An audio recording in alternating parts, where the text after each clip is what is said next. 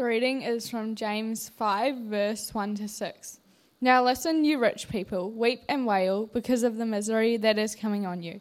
Your wealth has rotted, and moths have eaten your clothes.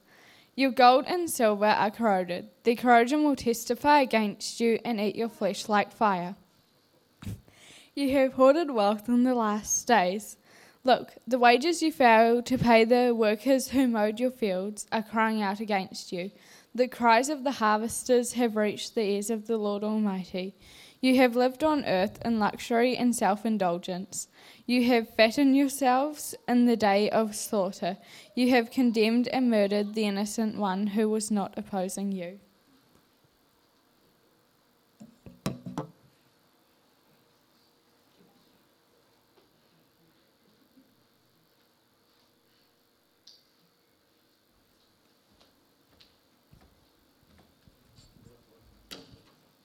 All right, hello everyone.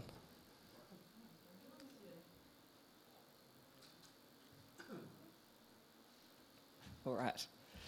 Um, so when I first looked at this reading that I had been given to speak on, um, I was pretty keen on swapping it for another one. Or um, I was actually reading the King James version the first time, and I'm going to show you what that looks like. Um, the, the title's a little bit different in the King James. It just says "Warning to the Rich." None of that rich oppressors stuff that the NIV has. Um, and just from reading the title and the first few lines, I was thinking, like, I don't want to do this. Um, so I'm going to show you it just so you can join me in this terror.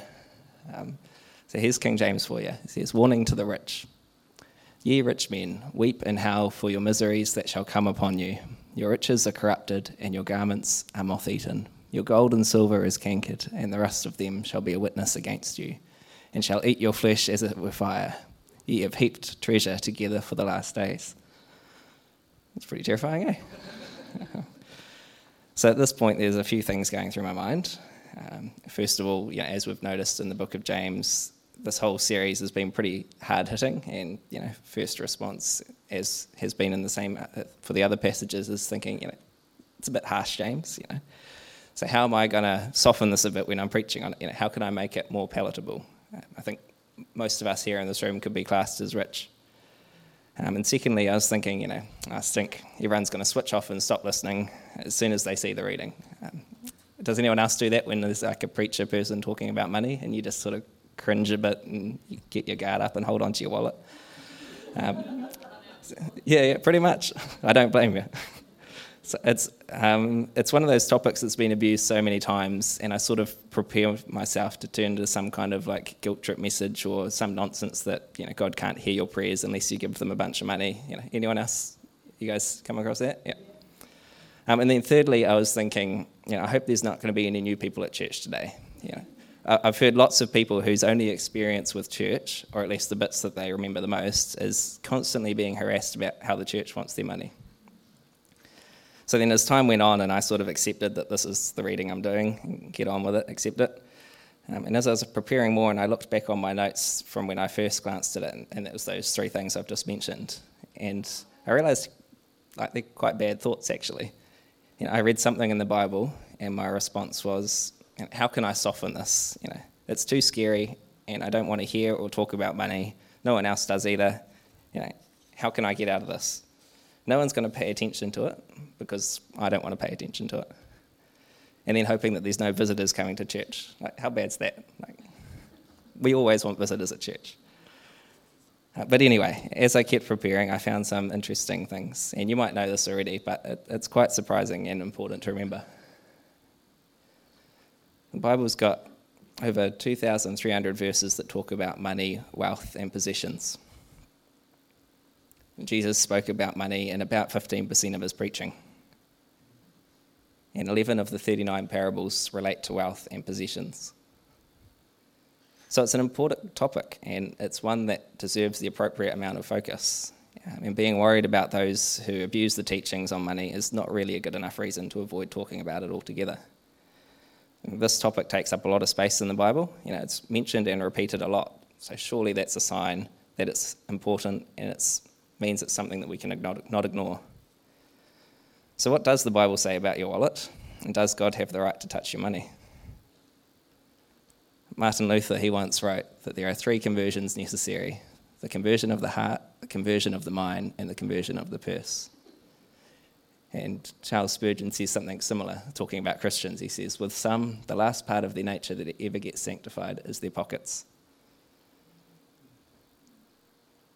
Money feels pretty unspiritual, doesn't it? I mean, we talk of prayer and, and praise and worship and all those things, but money doesn't seem to fit it. Uh, but the book of James has shown us back to back examples of how our day to day actions reflect what we believe and how we're expected to grow and be more Christ like. And he's focusing on lots of really practical, normal, everyday things, and money's not out of place when compared to the rest of that list. So previously, we looked at things like how our faith should affect our speech, you know, how we talk to each other, our listening, our responses, our anger, we looked at how faith should affect how we treat people different to us, uh, not showing favoritism, treating the rich and the poor equally. Our faith should affect how we spend our time, uh, not boasting about tomorrow, having patience and suffering, and how we should serve everyone. And then in today's reading, reminding us that our faith should also affect how we spend our money. So, after all that, um, let's jump in and have a look at this reading. And to start with, I want to focus on who it is that he's writing to. So he starts off with, Now listen, you rich people. So previously, throughout all the other chapters, chapters 1, 2, 3, and 4, James has been writing to believers, and he says time and time again things like, Listen, my brothers and sisters, or you know, my fellow believers, believers in our Lord Jesus. He's always addressed them in that sort of inclusive, friendly way. But here he doesn't say, you know, listen, you rich brothers, or my fellow wealthy believers, or something like that. It's, it's something different, it's shifted. He seems to be talking to those whose identity is primarily in their wealth, and maybe secondarily their faith, but perhaps more likely talking to unbelievers, or at least those who are behaving ungodly. I mentioned that I was looking for a way to soften James's message, so I want you to pay attention and keep an eye on me here. Um, follow, follow what I'm thinking and see if I'm trying to weasel out of it and make it a bit softer. Um, but I think it gets more clear as we keep reading. You can notice the specifics of who he's talking to. Um, so I think in this passage here, he's addressing to what I'm going to label, f- for a better word, the unrighteous rich. Um, you'll see what I mean, and I think the NIV has the right idea with the title when they say warning to the rich oppressors, adding that word oppressors on the end there. The context shows that they weren't rich and nice, they were pretty horrible rich people, actually. Um, if you've even read just a small amount of the Bible, you will have come across many rich people who were also considered godly and righteous. Abraham, Job, Joseph, King David, and Solomon, to name a few. In Proverbs 24, it says, By wisdom a house is built, and by understanding it is established. By knowledge the rooms are filled with all precious and pleasant riches. You know, that's described in a good way. You know, being rich or having riches doesn't seem to be an issue in itself. And there were many rich people who were followers of Jesus. Um, Joseph of Arimathea, who gave his tomb for Jesus to be buried in, Zacchaeus, Barnabas, Lydia. And there's even special mention of a group of women who were helping to fund the ministry of Jesus and his disciples. You know, they were doing good things with their riches. If we keep reading in James 5, he says more about the ones he's talking to. So it's not just any old rich person, as we'll see. Now listen, you rich people, weep and wail because of the misery that is coming on you. So he's talking to rich people who've got some misery heading their way. Your wealth has rotted, and moths have eaten your clothes. Your gold and silver are corroded. Their corrosion will testify against you and eat your flesh like fire. So he's talking to those who put their faith in their riches. Their identity is in their riches, only to find it can't save them. The illustration doesn't have quite as much weight today because you know we have electronic and paper money. But back then, if you really did store up a pile of, co- of coins of gold and silver, and you didn't do anything with it, it would actually corrode. You know, you're not even using it yourself, but you hoard it up, and then it's of no use to anyone. Some photos up there of some ancient coins. Um, so they weren't actually pure gold and silver; they were a mix of metals, or else they'd be too soft. Um, and you've probably seen corrosion like this before when they go that sort of bluey green, powdery stuff on them. Even our coins do that after a while. Um, and I did a quick read up on this, and apparently it's pretty easy to fix. Um, if it's in its early stages, you can pretty much just scrape the powdery stuff off and get it back to being clean again. But if you ignore it, it keeps getting worse, and eventually they can go beyond restoration, and you're just left with a pile of green dust. So back then, if you're actually hoarding up, hoarding up a pile of coins and you weren't even using it yourself, it would literally become useless. You have hoarded wealth in the last days. So he's talking to hoarders. Look, the wages you failed to pay the workers who mowed your fields are crying out against you. The cries of the harvesters have reached the ears of the Lord Almighty. So he's talking to those who have exploited others to get ahead. God's instructions to his believers are not arbitrary. He doesn't say, be generous because I said so. You know, it's much bigger and more connected than that. If you're rich and you're not paying the wages of your workers, then you're making it difficult for them to behave how they are called to. You know, if someone has a family to feed and they don't get paid, of course they're going to be tempted to do bad things to provide for them. When God says don't withhold wages, it's because he cares about the heart of the rich man or the employer and he cares about the sustainability of the business, about the lives of workers, about their stress, their mental health, their families, about putting dinner on the table for them, not just the wallet of the rich man. It's much bigger than that. You have lived on earth in luxury and self indulgence. You have fattened yourself in the day of slaughter. He's talking to those who have focused on themselves and their earthly pleasure, living only for today. You have condemned and murdered the innocent one who was not opposing you. He's talking to those who have framed or killed others to get ahead. So he's not talking about the godly rich. The godly rich would be described as giving, as generous. You know, they, they do pay their workers, they don't exploit. The richness isn't the issue, it's what's being done or not being done with that wealth. So you could be godly rich or ungodly rich and you can be godly poor or ungodly poor. You know, being rich or poor isn't the issue, it's how you live your life in either of those categories. And throughout our lives, we might switch between those or back and forth a few times. That's not uncommon. Um, and I think we need to be careful here because, as with everything, there's dangers with comparing ourselves against others. We'll point to someone who's angrier than us to convince ourselves that we're doing okay in that area. Um, we find someone richer to tell ourselves that it should be them giving their money away, not us. It, it's easy to do that. There's always going to be someone richer. Um, it's almost fashionable. Um, I remember back as a student to remind everyone how poor you are. And for some students, it really was a struggle. But for most that I knew when studying, it, it's not really fair to claim that poor category. Um, you know, when you got running water, fridges, comfortable beds, more clothes than you actually wear, a cupboard full of food, and when that's empty, we can go back to the supermarket to get more. It's interesting to think that even the richest people 2,000 years ago would be jealous of our quality of life. I read of King Solomon and his riches and his life and think, like, actually, I'd, I'd rather mine. Um, I've got get to have a hot shower in the morning. I bet he didn't have that. Um, I can drive 100 kilometres away and it only takes me an hour, and I don't get sore legs, and I can be in air conditioning the whole time. Like, we've got it pretty good, don't we? So, living as middle class people in a Western country, uh, if your internet's slow or your car breaks down, we sort of consider that a hardship. But it's not really, is it? Notice that James doesn't say nobody should be rich. He's saying that those who are rich should use their rich as well. They should be sharing and not hoarding. Not having so much gold and silver that it's corroding. You know, that's, that's too much gold coins if it expires before you can actually use it yourself. Um, it'd be a strange problem to have, wouldn't it? I wonder how different we would use our money if it expired, if you didn't keep it moving fast enough. It's like when you go on holiday. I don't know if you've experienced this, but you go away for a weekend near the end of the month, and all your friends are really generous with their mobile data. They, you know, hotspot off my phone because it's going to expire in a couple of days anyway. Everyone's really happy to share their mobile data with you then, but maybe not at the start of the month, you know. But you, get the idea, right? If, if your paycheck was actually going to expire at the end of the week if you didn't spend it, would you do anything differently?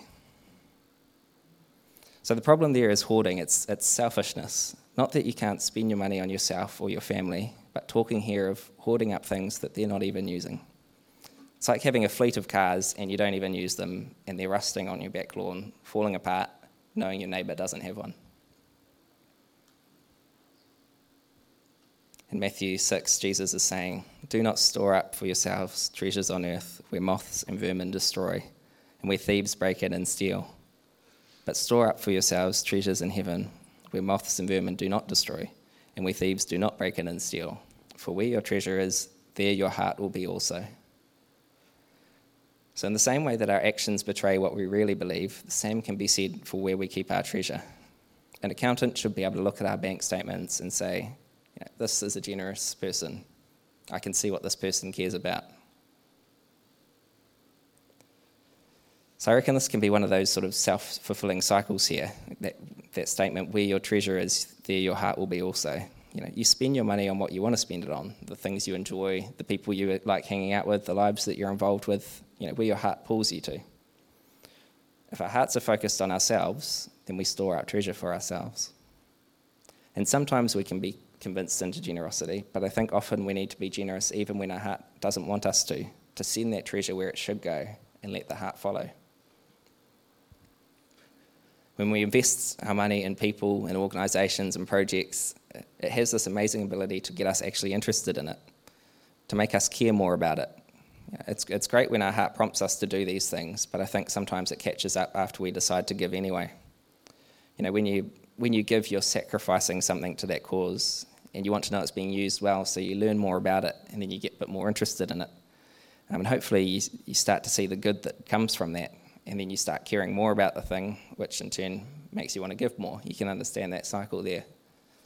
It's not necessarily that the caring will come first, perhaps the giving is what makes you care more. Caring about a cause makes us give, but also giving to something can make us more interested in it. And then the more you want to give, and it just goes on and on. And there was a great series I heard from Don Barry at Gateway, and it was called A Generous Life there was this one sermon in particular where he was speaking of the importance for us as Christians to have a loose grip on our money. Not to be irresponsible, but just to be aware of our selfishness. Um,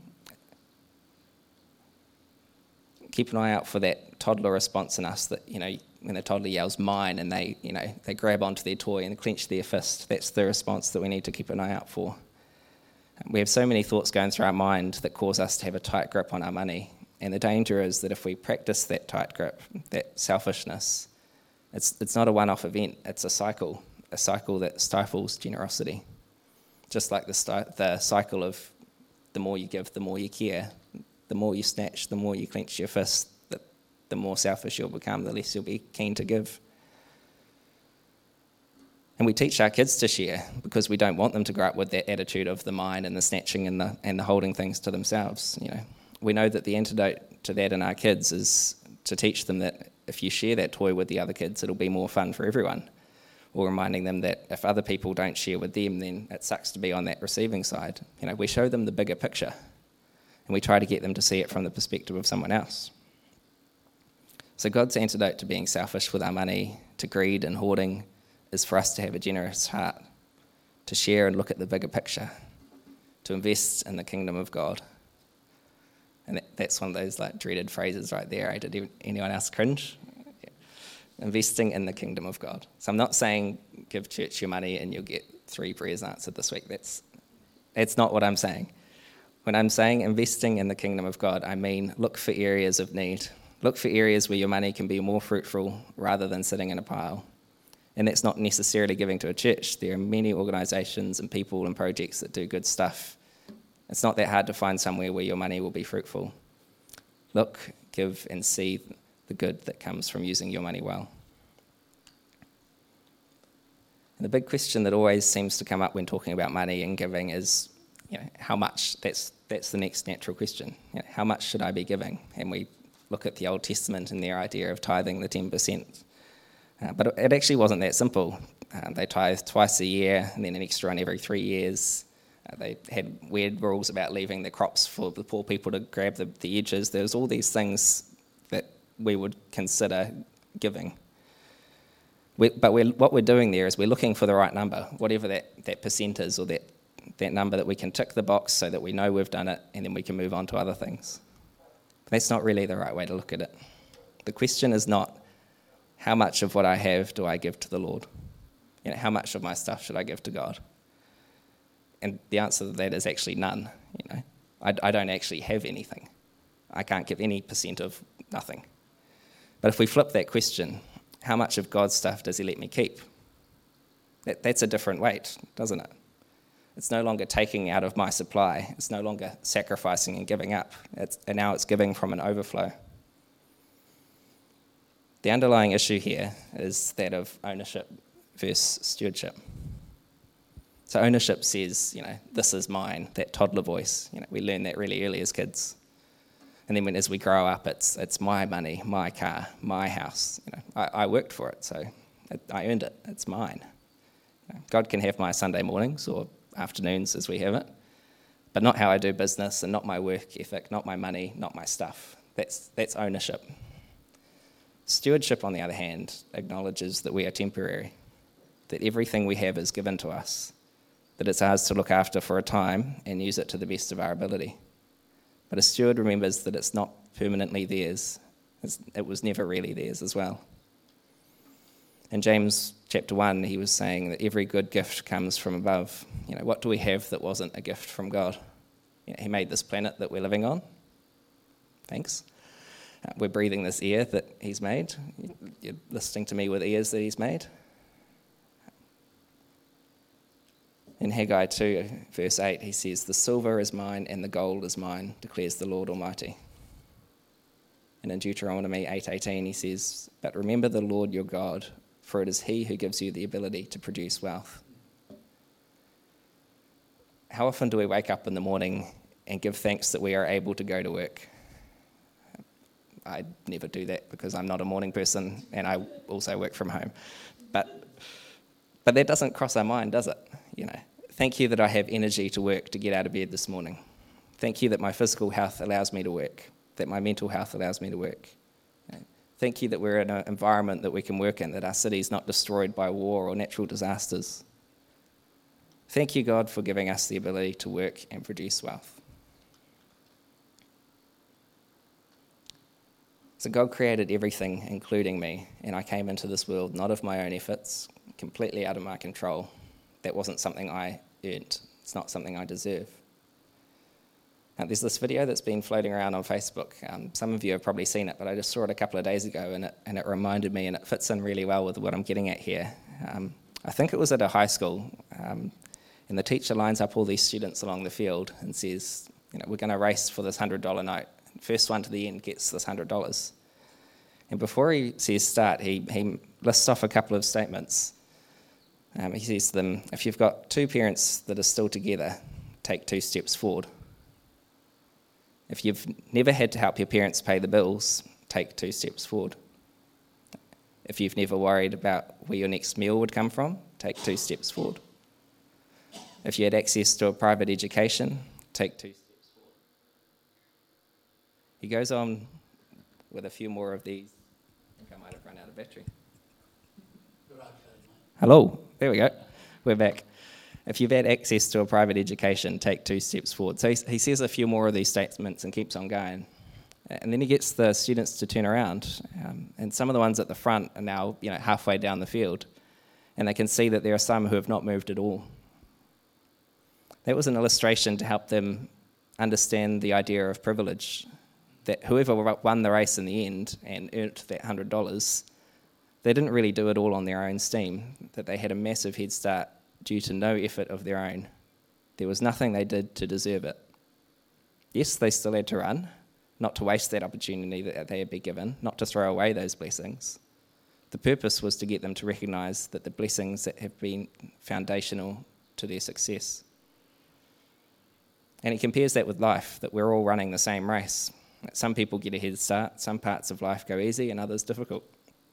But it's a reminder that we can't necessarily look down on someone and say that they're in that position because they are not working hard enough. You know, that might be a factor, but you know, we shouldn't waste those opportunities. But it's more likely that there are thousands of tiny things that shape that person, and most of which will have been out of their control.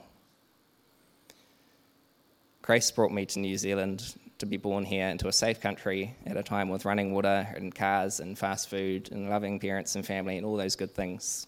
Yeah. And being aware of those blessings and all I've been given, that changes the perspective from being a toddler and saying, you know, mine, to loosening my grip and saying, you know, thanks for what I've been given. Thanks for these opportunities that have allowed me to work to do all these things. Let's see if I can be, if my money can be more useful somewhere else. You know, I've been given so much what can I do with it? And Paul, speaking in 2 Corinthians, says, Each of you should give what you have decided in your hearts to give, not reluctantly or under compulsion, for God loves a cheerful giver. So there's your escape verse if you need it. You know. But what he's saying there is that you know, God loves a cheerful giver, and he loves a cheerful giver because God is a cheerful giver. God's heart is generous. He gives, he doesn't withhold, and he doesn't store up good things to keep to himself. It's a very important attribute of God, his generosity. God gives to be a blessing, and we should give to be a blessing. Not sure if you've heard those prosperity guys, you know, saying, sow this $50 and it will be given to you tenfold, that kind of thing. That's giving to receive a blessing. We're not called to do that. We're called to give to be a blessing. You might have heard that saying that money is like manure. You pile it up and it stinks. If you spread it around, it makes things grow. I think that's quite a good statement. You know, money can do great things. It can rebuild cities damaged by war or disasters. It can provide life saving healthcare. It can feed starving children. It can get the gospel message to those who wouldn't hear it otherwise. It can create business opportunities to get people out of slavery. This church wouldn't be going without money. God calls us to be generous, and in doing so, He's inviting us to be partners in what He's doing. Paul says to the Philippians, I give thanks for you always for your partnership in the gospel. Those that were supporting Paul and that were giving to those in need, he considered them his partners in the gospel. They helped to make things happen. Without those partners, there would have been some people that actually wouldn't have heard the gospel. Financially supporting a person or a project is actually very, a very practical and efficient way of being useful to spreading the gospel. Some people are called to mission work or to be on the ground in a church plant or medical aid or physically rebuilding cities, that sort of stuff. But we can't all do that. And even if we could all do that, it actually wouldn't be very sustainable or useful if we all did. But instead, we can live here in New Zealand and live what we would consider a, a normal, normal, boring life, work nine to five and earn money. And then we can use that money to support any number of organisations anywhere in the world and support individuals to make some really good things happen. All from comfort of our own home and working a normal job. Doesn't sound that sort of normal and mundane when you put it like that, does it? Imagine getting to heaven and some random person comes up and says, you know, thank you. Thanks for investing in whatever ministry. You know, your donation put the right person in my path or, or put a Bible in their hand or a, church in their neighbourhood. That's the reality of, of giving to, to causes like that. It's a, a partnership in the gospel. It's not throwing your money out the window and a, you've ticked your box for you. It's much wider than that. It's like sending someone into the desert and expecting them to survive, you know, an inhospitable landscape where you've got no chance on your own. But if there was going to be an airdrop every day providing food and water and a tent and all those things that you do need, then that's achievable, right? You can live in those environments where you wouldn't normally survive. So it's the same idea when we support people working in missions overseas, like Gabe and Biz in Nepal. Um, you know, they moved somewhere to do church ministry in a country that doesn't make it easy. They couldn't do it on their own. That'd be like chucking them in the desert and expecting them to be okay. But we can get a group of people over here who are not in the desert. We're living in New Zealand where it's very easy to survive, where we can have more than we need, and we can be supporting them. We can be the ones sending those airdrop supplies and that enables them to work and live somewhere where they wouldn't be supported locally. And when we support people doing work like that, we are partnering with them. We are investing in the kingdom of God. We're using a very normal and mundane thing, you know, money earned from working at your job, to do something that's definitely not mundane and boring. You know, saving lives, rebuilding communities, feeding the hungry, making sure the world knows the love of God. It's sort of puts that money from the personal boring category and makes it a bit more spiritual sounding, doesn't it? Money can do good things. Just get the music team to come on up as we finish up. So I just want to emphasize that this isn't a message saying, you know, Abide Church wants your money. That this is a message that I hope will challenge you to take seriously the call to be generous, to loosen the grip of your hands if you find yourself holding too tightly to your money to look for ways your money or your possessions can be fruitful. And maybe that's supporting the work here at church, but maybe that's somewhere else. Uh, it doesn't really matter. There's many places where your money will be supporting God's work better than holding it too tightly or piling it up. And to remind us that when we look at all that God has done for us, we can't really claim ownership of anything, can we? That everything is a gift from God. Let's pray. Thank you, God, for your goodness to us. Help us to see all that you have done and continue to do. Help us to see how we can best use the money and possessions that you have entrusted us with. Help us to open our hands, to hold everything with a light grip. That we would be people with generous hearts, willing and excited to partner with the good things that you're doing in this world. Amen.